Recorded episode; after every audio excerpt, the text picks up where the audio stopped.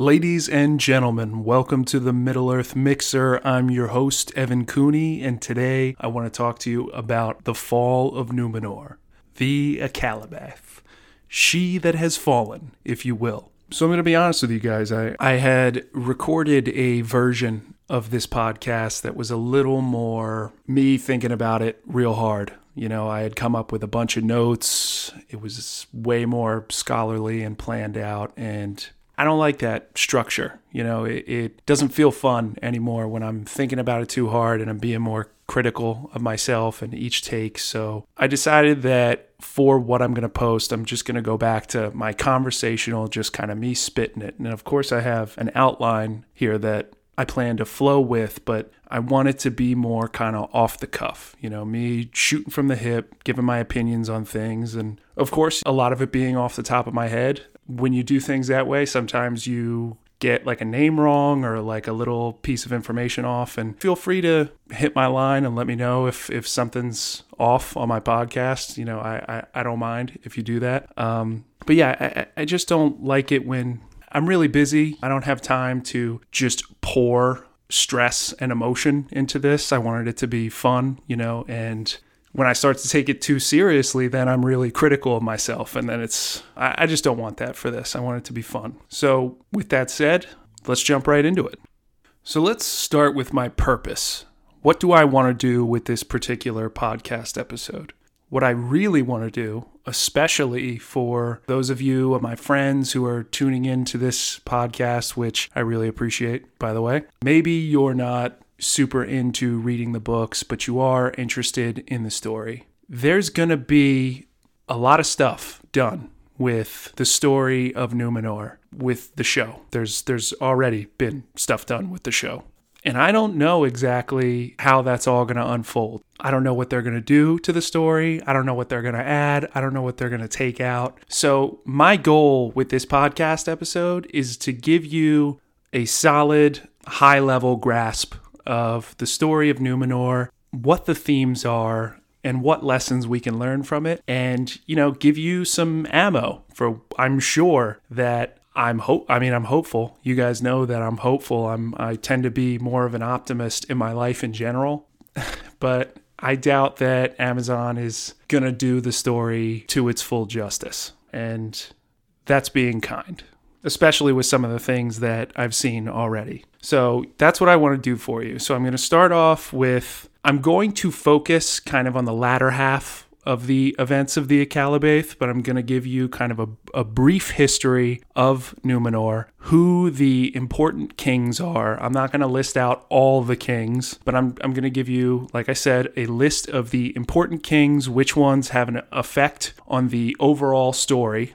that are important to know. And then I'm going to really jump into kind of the parts of the Akallabeth where stuff starts kicking off. You know, events start happening.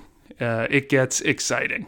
So I'm going to start by explaining again, and this is high level because so much of this requires context and I could make a 8 hour podcast breaking down every little piece of information you would need to know to understand everything. So I'm going to try to keep this as high level as possible. So I'm going to start with the establishment of Numenor. The first age, right? First age ends. Morgoth, the big baddie of Tolkien's universe, this character that's very much like Lucifer, but not an allegory, gets thrown into the void, outside the realms of the world, into the darkness. He is cast out of the world into a realm where there is just nothing. It is a black prison, a black hole, essentially. It's not heaven, it's not earth, it is outside of the bounds of time in this prison. That's where Morgoth is thrown. And that is, you know, because of the events of the Silmarillion and all of the evil that he commits. First age ends, Morgoth is punished.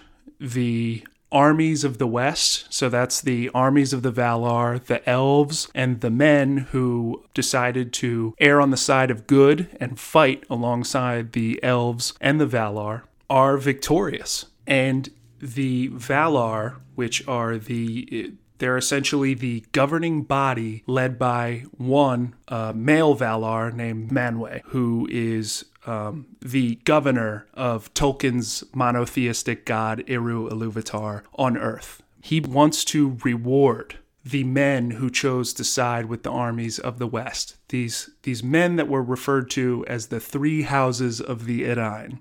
During the First Age, the majority of the men who were in Middle Earth sided with evil, and the ones that hadn't sided with evil, uh, they were they were wild, they were lawless, they were in the Far East, where they essentially were very tribalistic and lost. However, the three houses of the Edain, and those are Haleth, Hador, and Beor. These three family lines, essentially. Small nations of men that decided to side with uh, the good side. They are being set up with this reward. And their reward is an island prepared especially for them, far away from the troubles and the evils and the disturbing memories of Middle Earth. Because you got to remember, Morgoth is cast into the void. However, his evils, his will is still moving throughout the earth. His top lieutenant, Sauron, is on the loose. He's gone. His Balrogs are still unaccounted for. There's dragons, there's orcs. So the Valar set aside a place to reward these good men,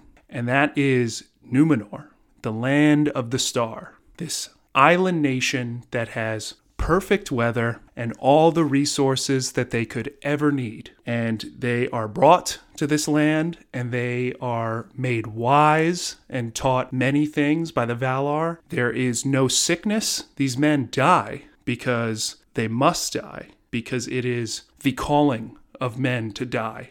It's called, Tolkien has this concept called the gift of men, which is for some reason that none of the people within the bounds of Arda, only Eru Iluvatar knows why he gave men the gift of men, which is death. For some reason, men are meant to leave the bounds of the world. They are meant to die, and this is something that the Valar could not take away from men. They wanted to bless them as much as they possibly could, but they couldn't do it up to immortality because it's it's not in their power to do so because God wills that men must die. So they do the next best thing and take away sickness from their land and extend their lifespan. So what happens is men don't get sick and die. They essentially get old and they get tired and they give up their life in Numenor. They essentially let go of their soul and then they depart. And they're living hundreds of years in the beginning. And the first king among them is a man named Elros, who is actually Elrond's brother. Elrond and Elros have quite a lineage. I'll tell you that. Uh, and I'm not going to start breaking down everybody that they're related to. They are essentially related to all the important people groups.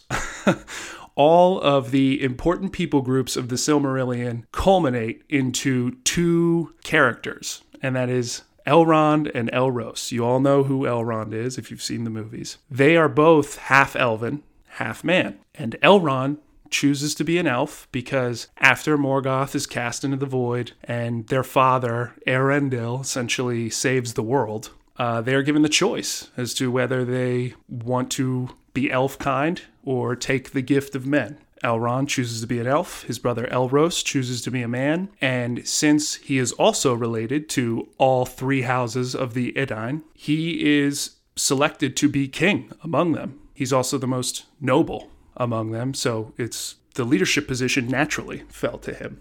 And he is the first king among them, and he lives 500 years and reigns for 410. And this is in the beginning when everything is great the land is plentiful. There is a mountain in the middle of Numenor, and it's called the Meneltarma. And the king of Numenor, Elros, would go up to the top of the Meneltarma and worship Iluvatar and offer the first fruits of the harvest.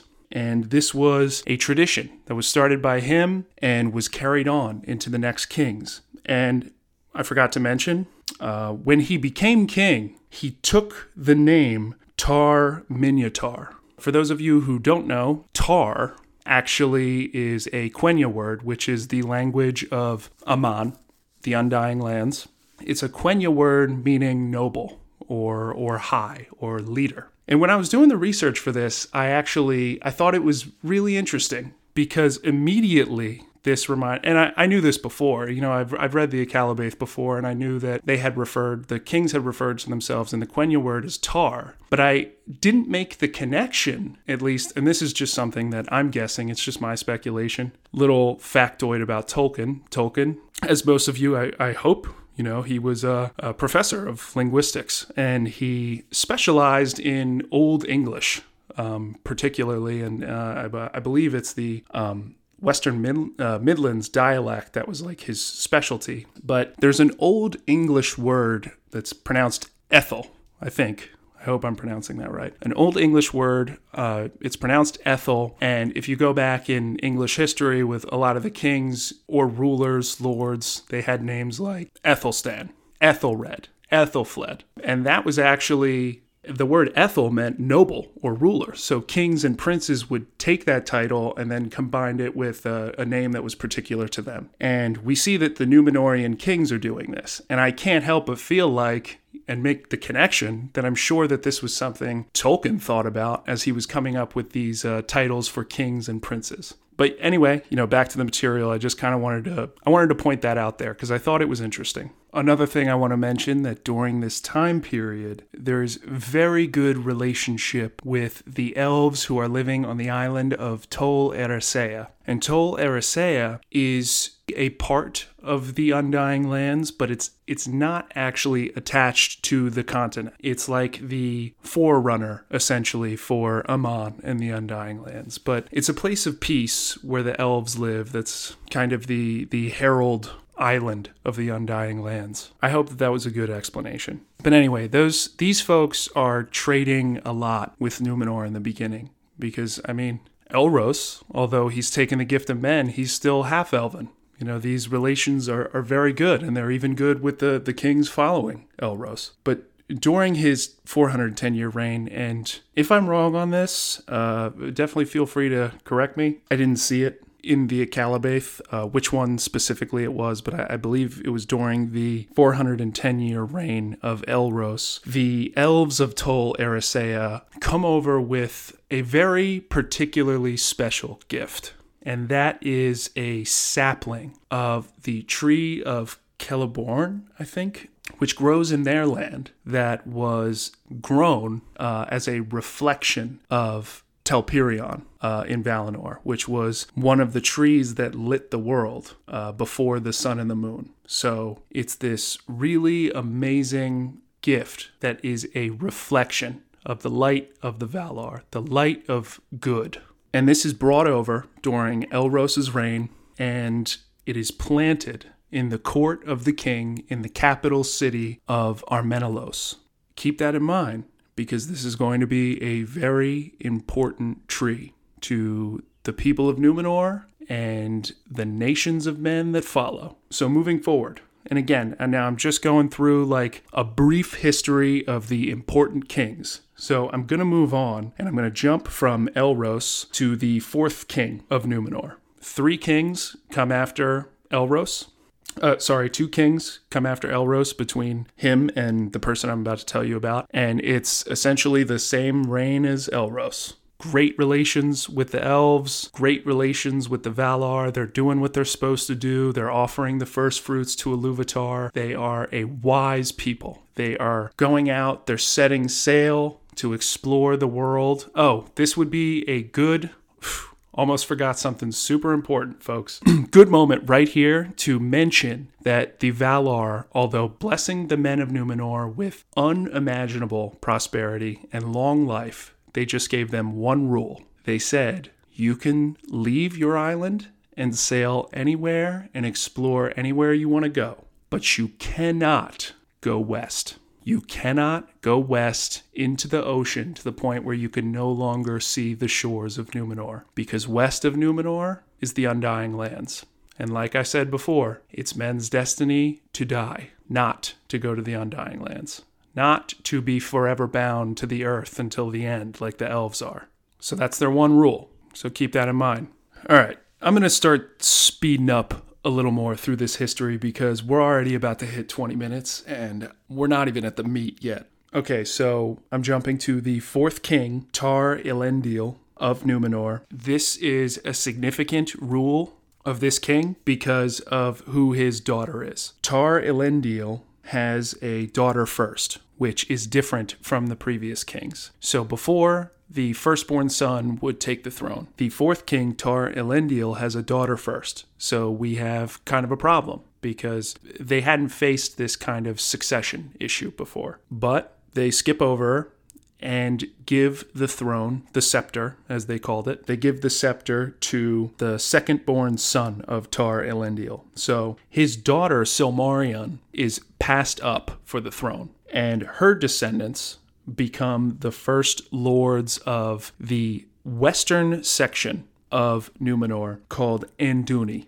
Those those are her descendants, the western section of Numenor, and this western section, because it is in the west, and because their conne- their true connection to the throne that they have versus a lot of the other uh, peoples of Numenor, you know, they are at all times facing out towards the Undying Lands, so they have a desire to maintain good relations with the elves and obey the Valar and obey the rules of Iluvatar. So keep that in mind. This daughter of the king is passed up for the throne, and her descendants become the most faithful to Iluvatar of Numenor because they are constantly facing west. Now I'm going to skip again to the sixth king of Numenor, Tar Eldarion. He doesn't have a son at all. The sixth king, Tar Eldarion, does not have a son. He only has a daughter. So at this point, the laws of Numenor change, and a woman can take up the scepter and become queen of Numenor. And the first queen of Numenor is called Tar Ankhelame, and I think I'm butchering that, but you get that idea. So,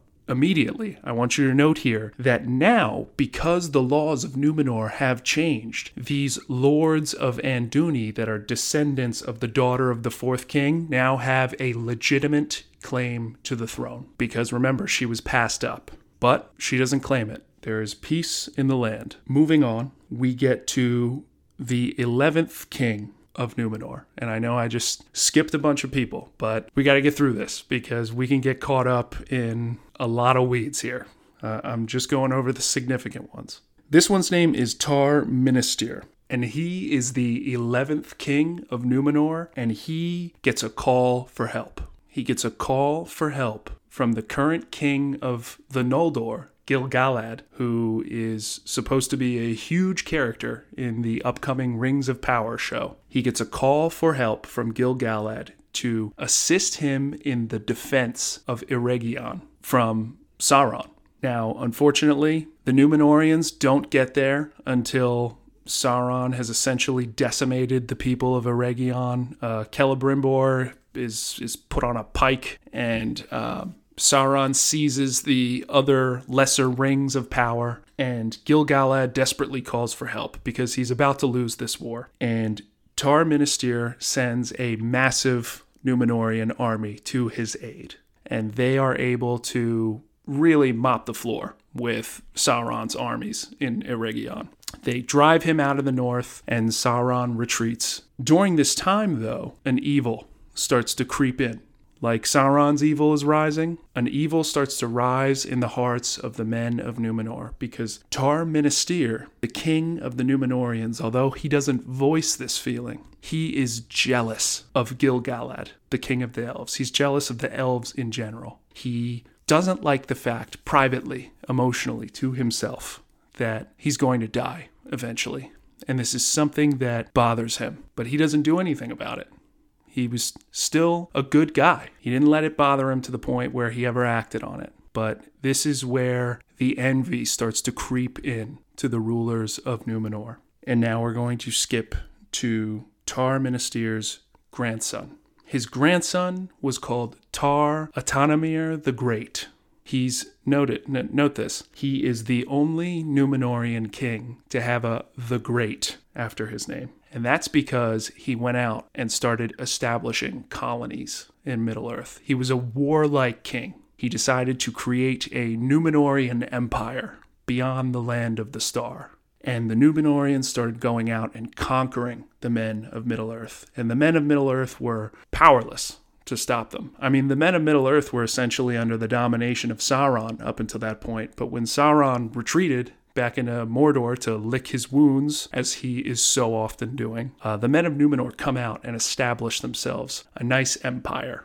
And Tar Atanamir the Great is a very haughty man, and he openly speaks out against this ban of the Valar. He openly speaks out against this rule that the Valar have set forth that how dare they tell him that he can't sail west. Fortunately, he was too afraid to do anything about it. So this Tar Atanamir the Great was too afraid to break the ban. He just spoke openly against it, and he spoke openly about his jealousy and his envy. You know, why why why do the elves get to live eternally?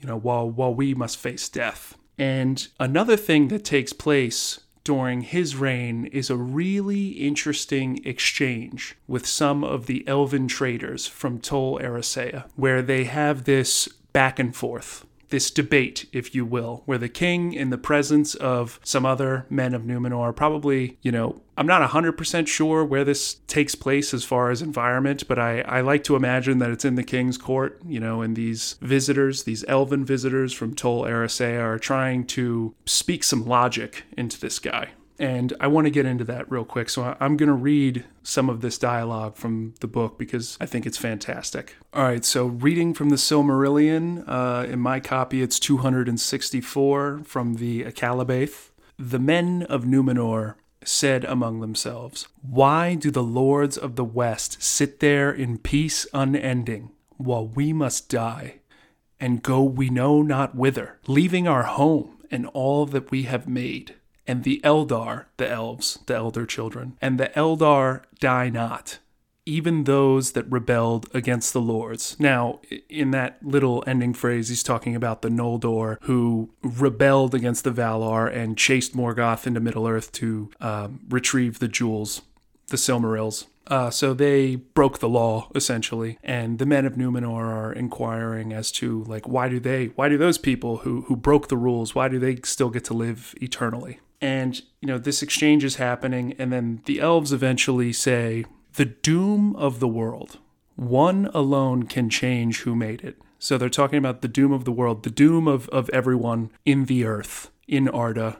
One alone can change it. And they're talking about Iluvatar. And were you so to voyage that escaping all deceits and snares you came indeed to Aman, the blessed realm, the undying lands? Little would it profit you for it is not the land of Manwë that makes its people deathless, but the deathless that dwell therein. So they basically say to him, like, and these these Numenorians in this court of the king, because we know that the it doesn't say that the king has spoken yet, but we know that he's present because he does speak. They're saying to them, like, hey, it's not the ban of the Valar that keeps you mortal. It's not you not being in the undying lands that makes you have to face death. Like, even if you went there, it wouldn't make a difference because you can't change the fates of the people that Iluvatar has made. You can't change the fate of yourself. We can't change the fate of you. Even if we tried, we don't have that power. And neither do the Valar, Iluvatar's governors on Earth. They don't have that power either. They can't defy his will. Reading on. And then the king, Tar Atanamir the Great, and I'm going to best explain this statement as I can. But the king said, Does not Eärendil, my forefather, live? Or is he not in the land of Aman? So, right there, the king is talking about Elros's and Elrond's father, who chose Elfkind as his fate. So he now lives bound to the earth and he has another completely different mission that is more of a burden, I would say. And Eärendil wanted to be a man. He felt more in common with mankind and the gift of men than he did elfkind. He chose elfkind for the sake of Elwing, his um, Elrond and Elros's mother. so the elves respond to that them saying like, "Oh, well my forefather, you know, chose elfkind and he lives, like why can't I live?" And they respond with, "That cannot be.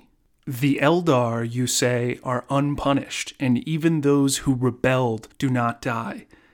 Yet that is to them neither reward nor punishment, but the fulfillment of their being. They cannot escape and are bound to this world, never to leave it so long as it lasts, for its life is theirs. And then they go on to say, Thus you escape.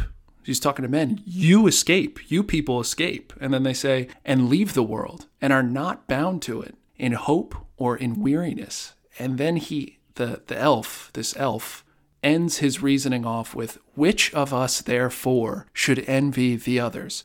And the Numenorians quickly answer, and I'm reading this because I think this dialogue is is so interesting, and it gets into the nature of the differences between men and elves and how they philosophically view their destinies. Uh, the Numenorians quickly answer, Why should we not envy the Valar, or even the least of the deathless?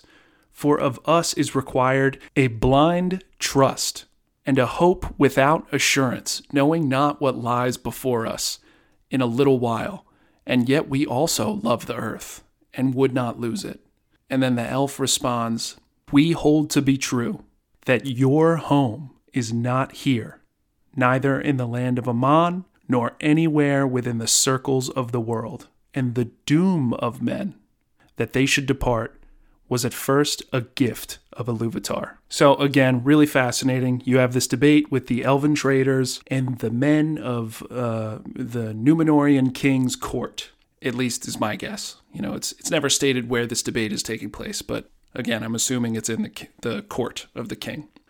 You know, we really get a look into the view of the Numenorians about this death that they have to face. It's wrong their view is wrong, but it's understandable. They are never told, and the elves cannot even tell them where they're supposed to go when they die. They just know that they are meant to leave the realms of the earth. And what's interesting is Tolkien never actually writes anywhere what exactly is going to happen to men when they die. We know that men have a soul, and we know that their destiny is to leave the world. But elves view men's death as the gift of Iluvatar. Elves don't understand. You know, they they don't get what what's so special about men that they're called to leave this earth. You know, and I think that that's something that probably bothers the elves. You know, maybe there's a little bit of even jealousy there. Like what, the men get to leave the earth and do they get to go meet Iluvatar face to face in heaven? You know, I'm sure to them it's probably something that irks them. Like the men leave and we're bound to this earth, even though, of course, they're bothered by death and they don't exactly want to experience it. But I'm sure that that's something that maybe gets under their skin a little bit. And unfortunately, Tar Atanamir the Great chooses to ignore this advice. He chooses to ignore this counsel that the elves are giving him. And at this time, the attitude of you know this this envy of the elves and this hatred of the ban of the Valar and this frustration with the fact that men have to face death, men have to give up these materials and this wonderful life that they've accrued for themselves to go to a place that they don't know where where they're going. It really starts to metastasize into a cancer at this point. And it, it's said that during this king's rule, the Numenor starts to divide into two factions. You have a faction of the people who wish to honor Iluvatar, honor the Valar, and be friends with the elves. And there is this faction of the people who want to go with, they want to side with the kings. They want to side with the wicked kings of Numenor. They want to cast off this burden of death that constantly haunts them. And this divide only gets worse as we move forward. And it even gets to the point where this king, Tar Atanamir the Great, he becomes estranged from the elves. He doesn't want anything to do with them anymore. And he dies essentially going mad, like clinging to life until I think it says in the Sil- in the Silmarillion that he clings to life until he is witless and unmanned Now, this is the 13th king. Now, remember, all the way up until this point, the Numenorian kings would live these rich, long lives without sickness until eventually they would give up their spirit. They would even give up their thrones before dying to their sons who were in the or, or daughters who were in the primes of their life. They didn't hold on to power like narcissistic lunatics, like a lot of what we see in our own politics today. People just desperately clinging to power when they shouldn't. That's what happens to him. It says he clung to power and to life until he was witless and unmanned, and his descendants did the same. Now I'm going to skip ahead to the 20th king of Numenor. This is when it gets bad. It was bad before, and it's getting worse. This king's name, he took the scepter as Ar Adûnakhôr. Notice what he did there? He dropped the T A R and he just did Ar because Tar was the language of Aman. It was the language of the elves.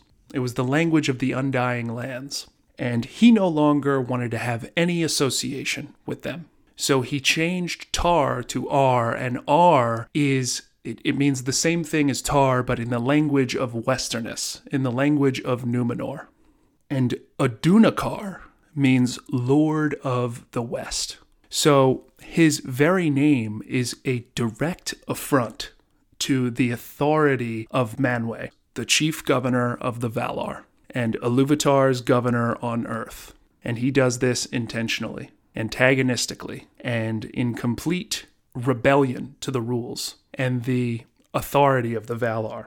And he also made it a law. He made laws to punish those who spoke Elvish. And it says during this time period, it's funny, you know, the spiritual core of the Numenorians is rotting at this point. But it says that during this time period, their power grew, yet their years lessened. And it also says that joy departed. And we have an important quote here to describe this time period where their power is growing. So they're getting stronger materialistically, militarily, they're establishing empire in other lands, and yet, but the fear of death grew ever darker upon them, and they delayed it by all means that they could. And they began to build great houses for their dead, while their wise men labored unceasingly to discover if they might the secret of recalling life, or at the least of the prolonging of men's days. Yet they achieved only the art of preserving incorrupt the dead flesh of men. So all they're achieving is just maintaining the aesthetic look of their dead kings in their graves. Reading on. And they filled all the land with silent tombs in which the thought of death was enshrined in the darkness. But those that lived turned the more eagerly to pleasure and revelry, desiring ever more goods and more riches, and after the days of Tar Ancalimon, the offering of the first fruits to Eru was neglected, and men went seldom any more to the hollow upon the heights of Meneltarma in the midst of the land. So not only are they becoming more wicked, but they're neglecting to sacrifice the first fruits in worship to Iluvatar on the Meneltarma as well. Wickedness is at an all time high, and it's just going to continue to increase. It says also that their la- their own land seemed to them shrunken. So Numenor is no longer good enough, and they had no rest or content therein, and they desired now wealth and dominion in Middle Earth, since the West was denied. Again, still too afraid to break the ban of the Valar, they will openly disrespect, but they won't break that one rule.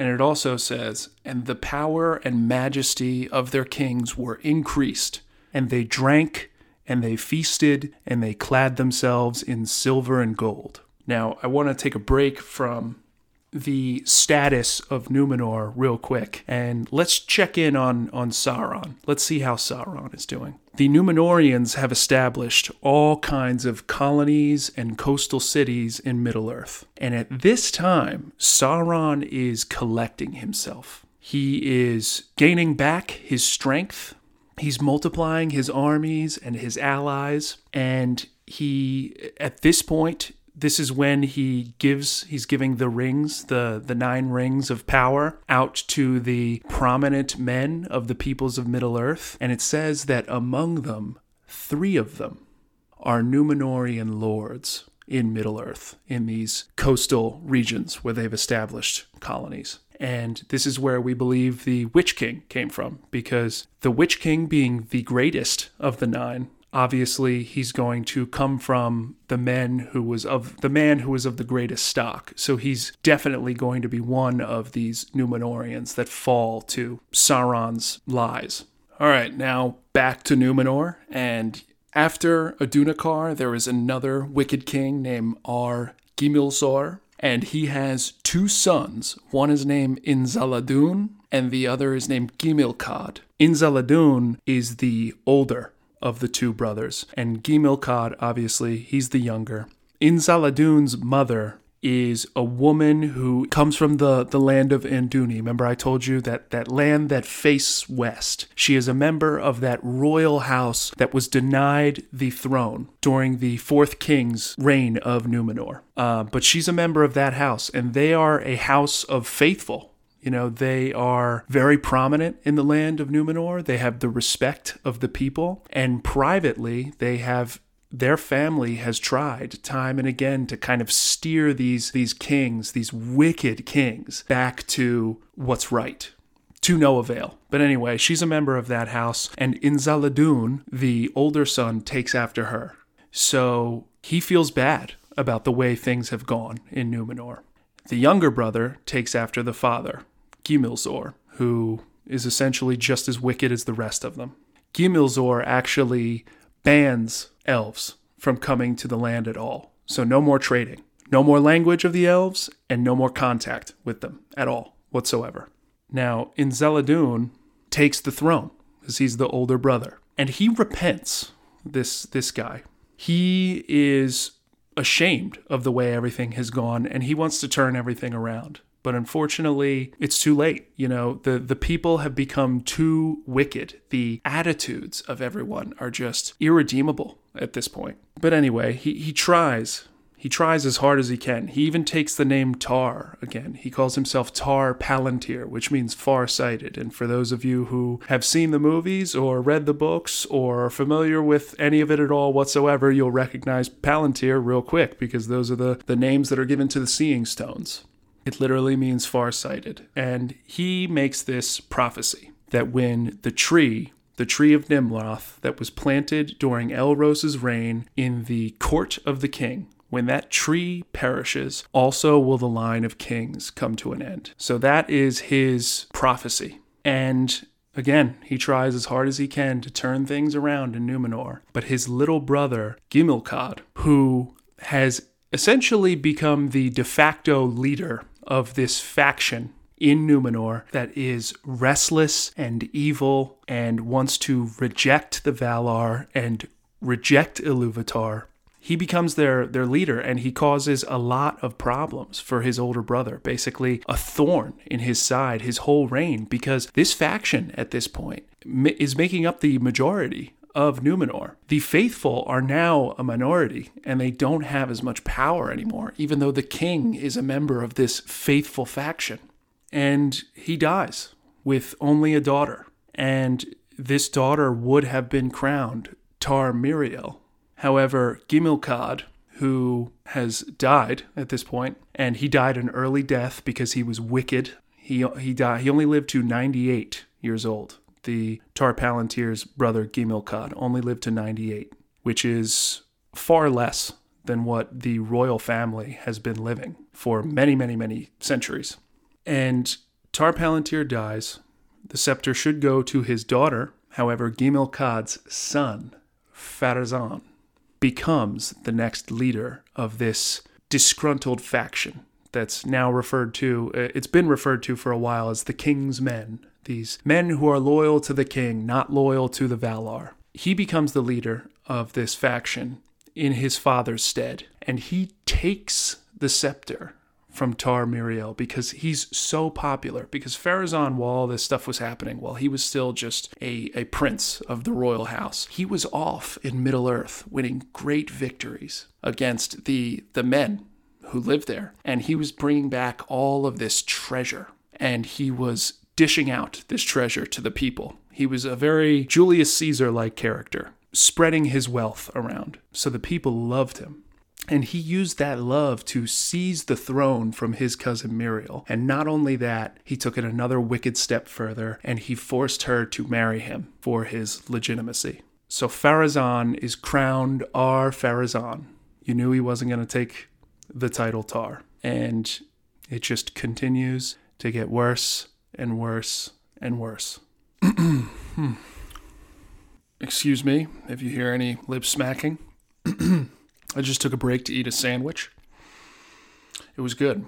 All right, so we have Ar-Pharazôn, who is now crowned the 25th king of Numenor. And I'm going to tell you something, folks. He's the last one. The mightiest and proudest was Ar-Pharazôn the Golden of all those that had wielded the scepter of the Sea Kings since the foundation of Numenor, and four and twenty kings and queens had ruled the Numenorians before, and slept now in their deep tombs under the mount of Meneltarma, lying upon beds of gold. So, you have Ar-Pharazôn, who has ascended to the throne at a point when Numenor's level of morality is at an all time low. The king has just seized the throne illegally from his cousin and then forced her to marry him. The attitude of the people is rotten. They are at a point of moral decadence that is appalling. And yet, mightiest and proudest was Ar-Pharazôn the Golden. Let's check back in with Sauron. What's Sauron doing at this point? It says that after Ar-Pharazôn's ascension, Sauron puts forth his full might against the uh, coastal colonies of Numenor. He has revealed himself completely and has stated that his goal is to drive the Numenorians into the sea, out of Middle Earth, and then go beyond and perhaps destroy Numenor itself. And Sauron also does something else. He proclaims that he is the king of men. You got to remember at this point, Sauron is ruling a lot of different groups of men in Middle Earth. The men of the White Mountains, like I mentioned in my last podcast, they worshipped him. Men were, for the most part, under the dominion of Sauron, except, of course, for the Numenorians. So, Ar-Pharazôn learns this. He learns that Sauron is attacking his colonies on the coastal lands of Middle Earth, and he learns that Sauron has claimed a title king of men that he believes should belong to him. So he sits and he decides, no, you know what? I'm going to go over to Middle Earth myself with my army, and I'm going to wrest control of those coastal lands back from him, and I'm going to claim the title King of Men, and he's going to pledge fealty to me. So, Ar-Pharazôn gathers the full strength of Numenor, sheer might of the people, this this powerful nation that he is the leader of, and he sets sail to Middle Earth. And it says that they arrive at the uh, port city of Umbar, and it says that the people of the coast along with Sauron's servants, they saw this, this fleet with gigantic red and gold sails coming, and they fled. They had no desire to fight this great host. And then, after arriving at Umbar, they march north. So, if you kind of remember where Umbar is on a map in Middle Earth, you have Numenor, which is very far south in the ocean, and then Umbar is far south on the map of Middle Earth. If you get to Umbar from Numenor, you have to go north uh, up to even be anywhere near Mordor. And it says that Ar-Pharazôn and his great army marched for seven days and they arrived at a hilltop where he set up his throne and sent out messengers to go to the court of Sauron and demand that he pledge fealty to the king of Numenor. And that's what they do. They go And Sauron realizes at this point that he underestimated the Numenorians. You know, he, although seeing them as an adversary that needed to be stopped,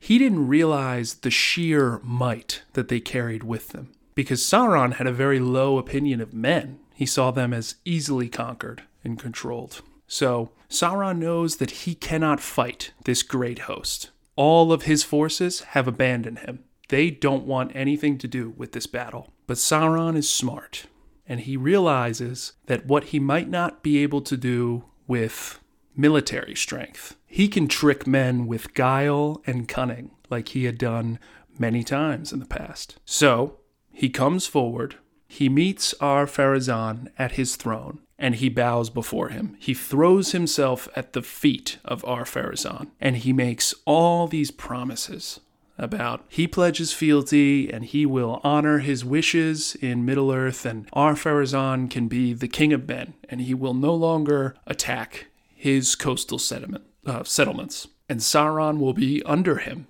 as a ruler in Middle Earth. However, Ar-Pharazôn, he knows that Sauron is a liar.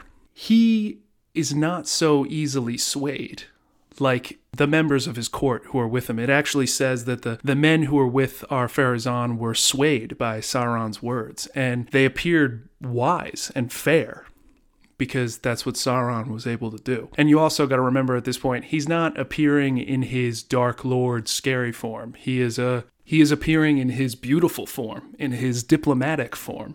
So Ar-Pharazôn decides, no, I don't trust you. You're going to come back to Numenor with me as my prisoner. And on the inside, Sauron couldn't have been more delighted. He knew right away that this was an opportunity for him to rot Numenor from the inside. But he pretended that that's not what he wanted. He feigned like this, this was this was a problem for him. So he ends up going, obviously. And it says that it's interesting. It says that when Sauron first arrived in Numenor, and saw how magnificent it was. It, it essentially made him hate the Numenorians even more because, again, he was surprised at how powerful they had become. And it really didn't take Sauron long to start doing damage. Okay, it says that in three years' time, he had gone from prisoner to one of the, the king's closest advisors. And he just continued to become more close to the king, to the point where all of the rest of the counselors and the court started to see how much favor Sauron was getting, and they began to fawn over Sauron and do what Sauron says, because he had the ear of the king. And the only, it says, the only one who wouldn't listen was Amandil, Lord of the Anduni. Remember, Lord of that section of Middle Earth that faced west, that was loyal to the Valar that wanted to continue to worship Iluvatar. Uh, Amandil was the only member of this court that wouldn't do what Sauron says. He knew that Sauron was evil, and this made Sauron hate Amandil to the point where he was able to essentially box him out of any decision making. So Sauron has the ear of the king, right? And he starts to play to Ar-Pharazôn's uh, lust for power for unending greed. And he starts telling Ar-Pharazôn and the rest of the members of the court that there are lands in the world that are left unconquered and that the Numenorians deserve to be rulers over those lands. And then he says, even beyond those lands, like even beyond the earth, in the darkness, in the void. Remember the void that I told you about earlier on this podcast where Morgoth was cast into as punishment for all the things that he did in the first age? Sauron says that in that void, there are new lands potentially to be conquered. And I'm going to read from this quote here because this is where Sauron really starts to pull intense darkness into this darkening nation. Sauron says to the king, that beyond all the lands and the seas, there is an ancient darkness. And out of it, talking about the darkness, out of it the world was made.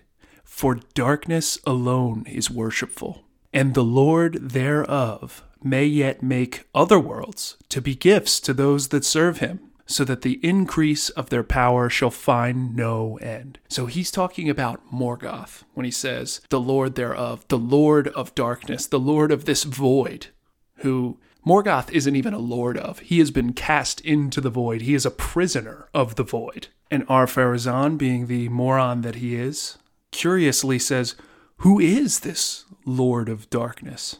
And then Sauron responds with this sick and twisted quote It is he whose name is not now spoken, for the Valar have deceived you concerning him putting forward the name of Eru, a phantom devised in the folly of their hearts, seeking to enchain men in servitude to themselves. For they are the oracle of this Eru. Now remember, Eru is Eru Iluvatar, Tolkien's creator god. He's literally telling them that Eru's not real, that it's just some phantom put forward by the Valar to control the minds of men. And then he goes on to say, I'll go back, for they are the oracle of this Eru, which speaks only what they will. But he that is their master shall yet prevail, and he will deliver you from this phantom, and his name is Melkor, Morgoth, Lord of all, giver of freedom, and he shall make you stronger than they. Now, I really want to break this down here.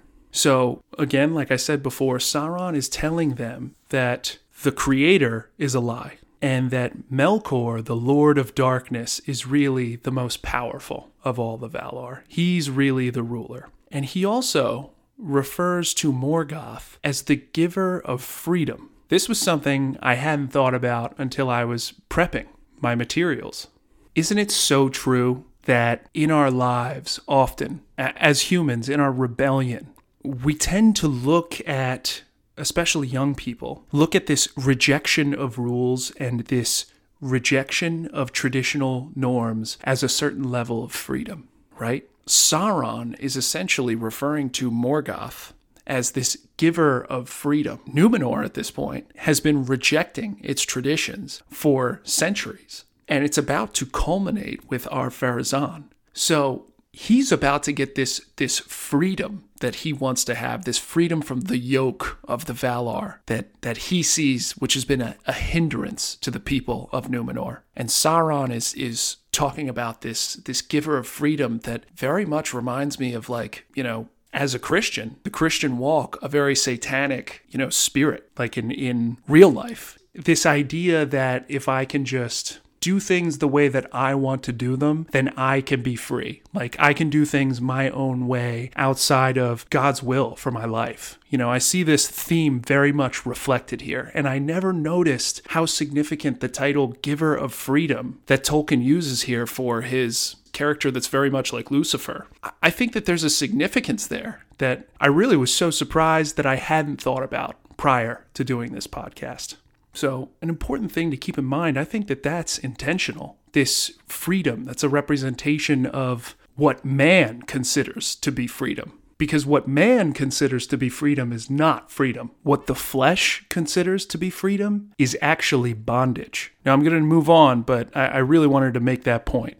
And then as we move forward in this chapter, Sauron now advises Ar-Pharazôn to cut down Nimloth the tree that is in the courtyard of the king, the one that Tar Palantir, the last good king of Numenor, had said that the very house of the royal line was tied to. The fate of the royal line of Numenor is tied to the fate of this tree. Sauron advises him to cut it down. He wants him to cut it down because it is a representation of the light of the Valar in Numenor. And Sauron can't have that. He wants the men of Numenor to fail. He wants the men of Numenor to hate the Valar. And Sauron knows that the Valar are strong. So he doesn't want the men of Numenor to have any of their light upon them at all. And it says that Amandil, the Lord of Andúni, counselor to the king, he hears this conversation somehow. He is aware of this counsel that Sauron is giving to the king. And it says that Pharazôn at this point, he's not willing to do what Sauron is telling him to do because Ar-Pharazôn, although he is wicked, he still fears the prediction of Tar Palantir. He is still afraid that if he does something to that tree, it's going to affect his power somehow. So for now, he isn't doing anything about it. But Amandil, who at this point is the de facto leader of the faithful, because he is the most powerful lord who is a member of this faithful faction. And again, remember his his line comes from the fourth king of Numenor. He decides to come up with a way to stop this from happening because he knows it's only a matter of time. Everyone listens to Sauron, and Sauron will get his way. The king will do what Sauron wants. So Amandil tells his son and his grandsons, and his son, if you haven't figured it out by now, is Elendil, the father of Isildur, who fights Sauron in that prologue in the Fellowship of the Ring movie. He tells his son Elendil and his grandsons Isildur, and Anarion that Sauron intends to cut down Nimloth. And they decide to do something about it. And Isildur is so stirred by his words that he goes and does it himself. He sneaks into the courtyard of the king that is no longer open to the people of Numenor by orders of Sauron. He sneaks into this courtyard and goes up to the tree that now no longer blooms because of the wickedness of Numenor. It's dark and it's guarded at all times, but he sneaks past the guards and he steals a single fruit off of the tree to preserve it, to save some measure of remnant of this thing that they all know is about to be destroyed. And it says that the guards are, are roused and Isildur has to fight his way out and he receives some serious wounds. But he makes it back home to his father and he gives his father the fruit and his father plants the seeds and they begin to sprout. And it says that Isildur on this bed, seriously injured, once he sees that the, the seeds have sprouted, it, it breathes life into him and he recovers from his wounds. Now, when Sauron and Ar-Pharazôn catch wind of this plot that has been hatched, this successful plot to steal a fruit from the tree of Nimloth. They don't know they don't know who did it, mind you. They decide to chop down the tree. Ar-Pharazôn finally goes through with it. He he feels that somebody defied him and he is going to enact his vengeance on that person. So he cuts down the tree of Nimloth. And it says at this point in Armenelos, and I'm, I'm sorry if you can hear the book, but I want to read this quote. It says, Sauron constructs a temple, and it was in the form of a circle at the base, and there the walls were 50 feet in thickness, and the width of the base was 500 feet across the center, and the walls rose from the ground 500 feet, and they were crowned with a mighty dome. And he does this in the capital of Numenor, Armenelos. And it says that Sauron lit a fire in the center of the temple that had an opening at the top where the smoke could come out of. And he threw the tree of Nimloth on the fire. And that was the first thing to be burned in that temple. And we'll see that after that initial burning, Sauron begins to conduct human sacrifice in this temple at the order of the king, for he had been privately instructing him on Melkor worship for the deliverance of death so Sauron has convinced the Numenorians that if they would just make sacrifices to Melkor, if they would just worship Morgoth, this Lord of the Darkness, he so calls him, this giver of freedom, that Morgoth will deliver them from death. So first he burns the tree, and then he starts burning people in this temple. And it says that among the victims were members of the faithful, this faithful faction that didn't want to join in with what the king was doing. And it says that he was able to do this. Not, they, they wouldn't be charged openly with refusing to worship Morgoth. They would be charged with sedition and conspiracy. That's that's what the victims started with. They would say that these people were plotting against their Numenorian brothers. And that's how they would get these people sacrificed by Sauron to Morgoth in the beginning. And then of course once the people got used to it, they would just sacrifice anybody for whatever reason. And it says that during this point, wickedness just amplified like wildfire. Sauron went about the land setting man against man. People were killing each other over small quabbles. People were getting sick. There was disease widespread for the first time in Numenor in its existence. People were going mad And it's interesting. It says that the more they leaned into this fear, the more that they worshiped the dark, which they feared, by the way. They were be- being driven mad by this worship of darkness, that death just came sooner and more often. And but it also says during this crazy time where society is literally falling apart, Numenor just continues to materialistically prosper. It says that rich men grew richer through the aid of Sauron. And another thing that they're doing, not only are they taking victims of sacrifice among their own people, but they are going out and kidnapping men, local men of Middle Earth, who are essentially their servants and just burning them on their altars there as well. So all of Numenorian culture has just degenerated. Even their colonies overseas are seeing this just moral degradation and sickness. And it's at this point where everything is at its craziest that Sauron decides to give the king another idea. And he says this to him. He said, The Valar have possessed themselves of the land where there is no death, and they lie to you concerning it, hiding it as best they may because of their avarice and their fear lest the kings of men should wrest from them the deathless realm and rule the world in their stead. And though doubtless the gift of life unending is not for all, but only for such as are worthy, being men of might and pride and great lineage, Yet against all justice is it done that this gift, which is his due, should be withheld from the King of Kings, Ar-Pharazôn, mightiest of the sons of the earth, to whom Manwë alone can be compared, if even he. But great kings do not brook denials, and take what is their due. So now we get to it, the climax. Sauron has just given Ar-Pharazôn the idea and the encouragement for someone, one brave king of men, one who is worthy, to stand up and finally break the ban of the Valar and sail west and conquer the Undying Lands. And if they can, wrestle immortality away from the Valar and the Eldar that live there.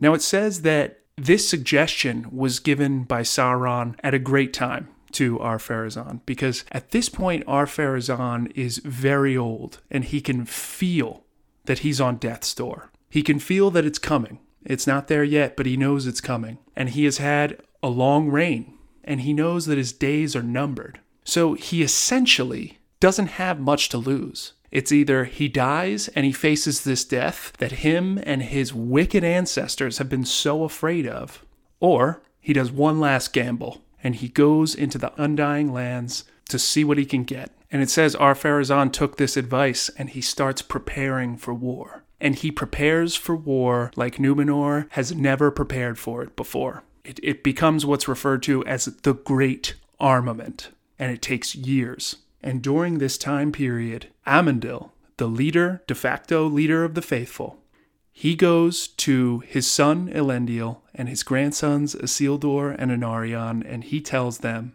hey, this is about to go down. Okay? Ar-Pharazôn is about to break the ban of the Valar. So, Amandil decides to get, I believe it's two servants, to get in a boat and go with him to the Undying Lands like his forefather, Eärendil, did on behalf of the two kindreds before in the Silmarillion to try and plead with the Valar to forgive the Numenorians. And in the meantime, he tells his, his son to prepare to leave. So the faithful at this point, they collect their stuff together and they load it all up on boats and they get ready to leave because they know a punishment is coming. And Amandil sets off in a boat to try and make it to Aman to plead for forgiveness for Numenor. And he never returns. So the faithful are left waiting while Ar-Pharazôn readies his great armament to go attack the Undying Lands.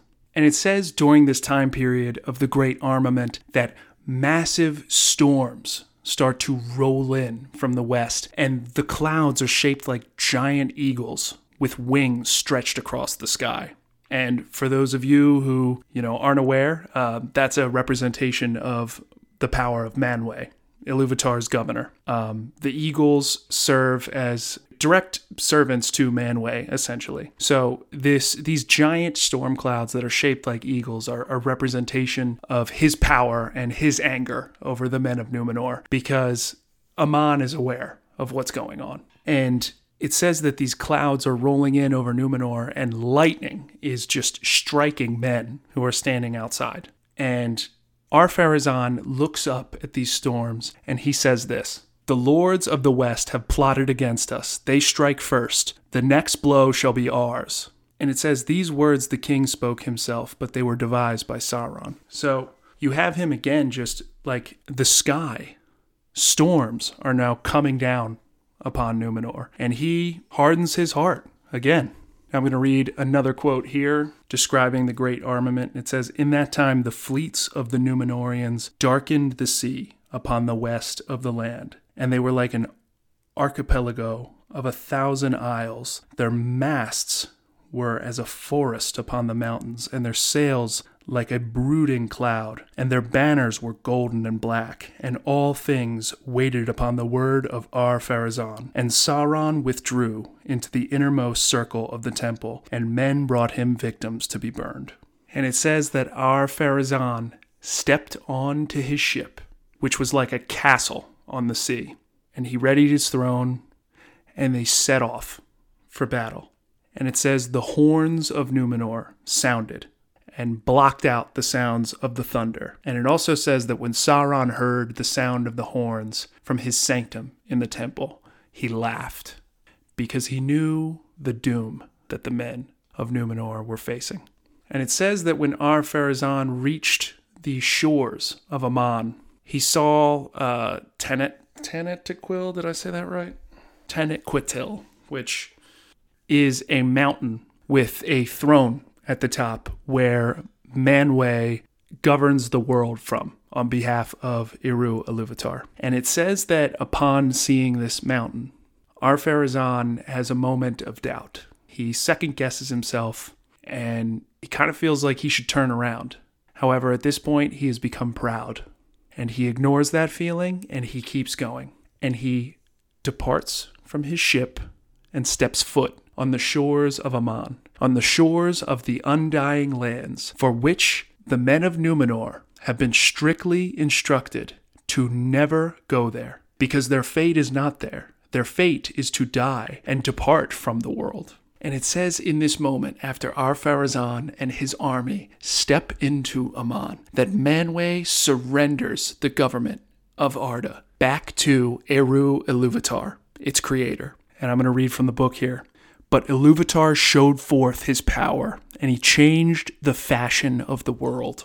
And a great chasm opened in the sea between Numenor and the Deathless Lands, and the waters flowed down into it. And the noise and the smoke of the cataracts went up to heaven, and the world was shaken. And all the fleets of the Numenorians were drawn down into the abyss, and they were drowned and swallowed up forever. But Ar-Pharazôn the king and the mortal warriors that had set foot upon the land of Aman were buried under falling hills. There it is said that they lie imprisoned in the caves of the forgotten until the last battle and the day of doom. Crazy, right? And to me, when I read that, I see that as it's not confirmed when you read it, but I think that what Tolkien was saying here was that Ar-Pharazôn is granted some form of immortality, but it is suffering until the ends of the earth. He's imprisoned. He has this immortality that he wanted all along, but he is buried under the earth until the day of doom. And then it goes on to say, The land of gift, Numenor of the kings, Elenna of the star of Eärendil, was utterly destroyed for it was nigh to the east of the great rift, the giant hole that opened up in the earth. And its foundations were overturned, and it fell and went down into the darkness, and is no more. And Numenor went down into the sea with all its children, and its wives, and its maidens, and its ladies proud, and all its gardens, and its halls, and its towers, its tombs, and its riches, and its jewels, and its webs, and its things painted and carven, and its laughter, and its mirth, and its music, its wisdom, and its lore. They vanished forever. However, there is hope because it says the faithful who were waiting out on their boats and were seeing the crumbling of Numenor were whisked away by a great wind coming from the west and pushed into the direction of Middle Earth. So the faithful who were on their boats were spared the destruction of Numenor. And of course, we know what happens with them, but that's for another story. And uh, we'll save that for another podcast. So, what do you guys think? You know, I want to hear your thoughts on how I did. I want to hear your thoughts on this story. What are the lessons that we learn here? I think the story of Numenor is very relevant to any society where humans live. This theme of moral degradation and developing wickedness and complacency, this appetite that so affects our hearts, that affected the hearts of the Numenorians. We can't allow that kind of rebellion and willingness to go against what's right to creep into our society. And I think that goes for all aspects. You know, I'm a Christian and I'm coming at this in a conservative point of view. But in this story, there's also themes of materialism and the wickedness that comes along with being too attached to this world. You know, it's it says Sauron made the rich men richer. Capitalism and some of the decadence that comes with Western society. Capitalism isn't necessarily a moral good. Capitalism isn't something that you should be defining your moralities off of. That's what a lot of the Numenorians who were rich during the time of wickedness were relying on this this acquiring of material wealth. That goes in there too. So these are all lessons that we can learn and pull from this story. And I think it's relevant and I think everybody should read it. The Akallabêth. And uh, yeah, I think that that about wraps it up. Um, you know, go on my Twitter. Let me know if you like this episode. Let me know what you didn't like. Let me know if I said anything wrong. Definitely, I go off the cuff a little bit sometimes, and uh, like I said before, it's it's easy to make mistakes when you do that. So, um, yeah, I hope you enjoyed this episode.